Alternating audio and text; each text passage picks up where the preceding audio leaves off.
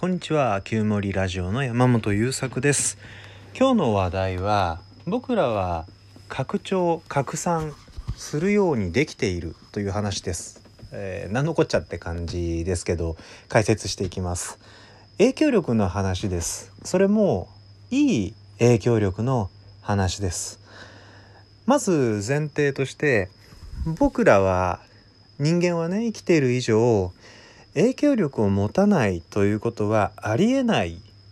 ということを思い出せるといいなっていうところから始まります。えー、うち今息子が1歳半で絶賛子育て中なんだけどもうね彼が生まれてからの影響力の嵐といったらないわけですよ。その妊娠奥さんのね妊娠が分かっっていう時からもうそれはそれは怒涛のような日々が今も続いていてもちろん出産前後はねみんな大騒ぎだったし新生児の間ってもうギャーギャー言いながらちょっとずつ子育てに慣れていくんだけど今ももう成長が早すぎてああこれで僕らのライフスタイル一旦落ち着いたねって思った端から彼が変わっていくんで僕らも引きずられて変わっていくしかないっていうことがもうずっとずっと続いてます。これ2人目欲しいけどいけるのかって 不安になるぐらい彼の変化が僕らに影響を与えてるわけですよ。で大変なんだけどいい影響をめちゃくちゃもらってるんですよね。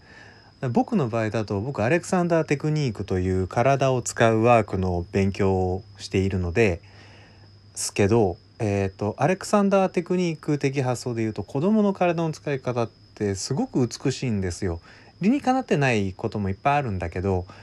単に歩くという動作をするだけでも彼ら筋力がないんでバランスだけで歩くしかないんですよね。あのうちの子はもうちょっと筋肉ついてきたんで結構無茶な体勢で走ったりとかもできるようになってきたんだけどもう少し前の立ってグラグラしてるけど歩いてるみたいな時って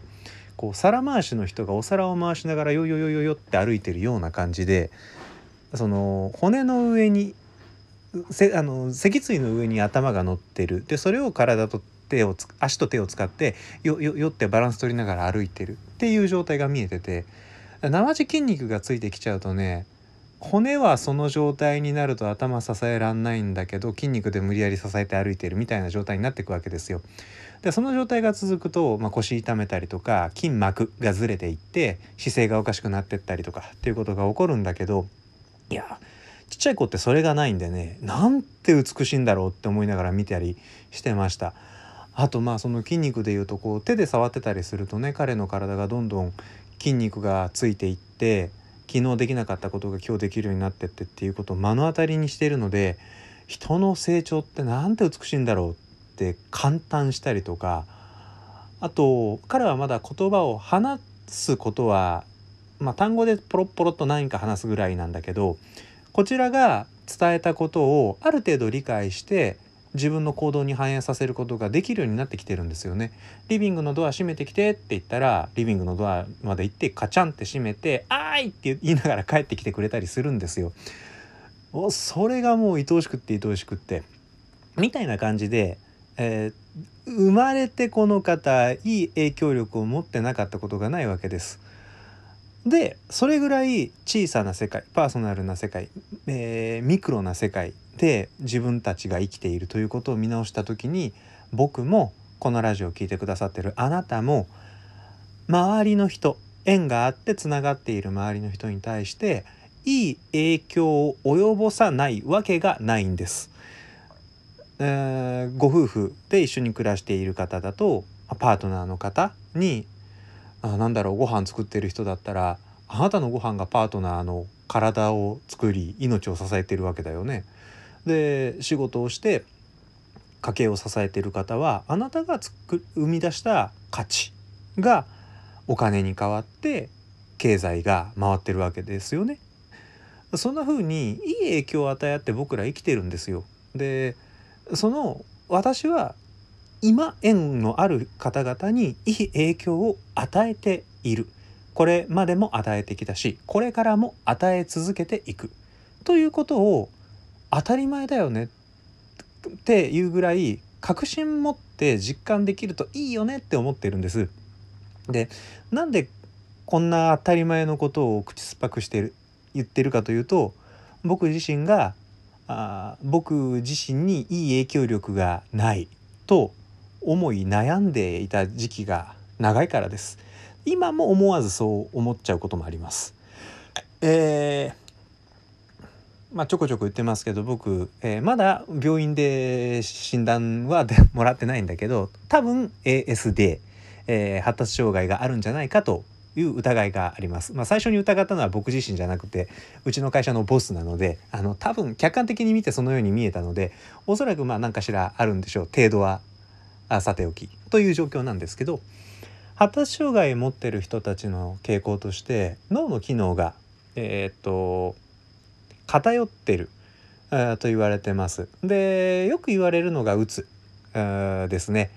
セロトニンの受容機能まあセロトニンを生み出す機能セロトニンってあの幸福ホルモンって言ってそれがふわっと脳の中で生まれると「やった幸せ」っっていう気分に浸れるホルモンなんだけどそのセロトニンの機能が不全であることが多いんだそうです。中にはねすごくセロトニンが強い人たちがいてあの白人系アメリカの人たちはセロトニンシステムが強いんですって。で日本人はセロトニンシステムとっても弱いらしいです。なんか8対2ぐらいで弱い人の方が多いらしいよ。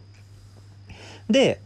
えーと、そのセロトニンシステムが、えー、非常に弱いことが多いと言われてます。で、えーと、それが僕に適用できるのかどうかはさておき僕は実際自分の感覚で落ち込んでる落ち込む回数そして落ち込んでいる時間がかなり長いという自覚があるんですよ。で僕落ち込むとどうなるかというとほっといてくれモードになるんですね。これを僕は箱に入るって言うんですけど自分の箱の中に入って周りとのつながりを断とうとするんですよどうせお前ら分かってくれないだろって言って拗ねちゃうもんねでそういう時間を何回も長い間過ごしているとなんかねすごく世界からつまはじかれているようなまあ世界を拒絶してるのはその時は自分なんだけどねあでもこう世の中に全然いい影響を与えない人なんじゃないか僕はっていう思いに駆られるんですよ。で、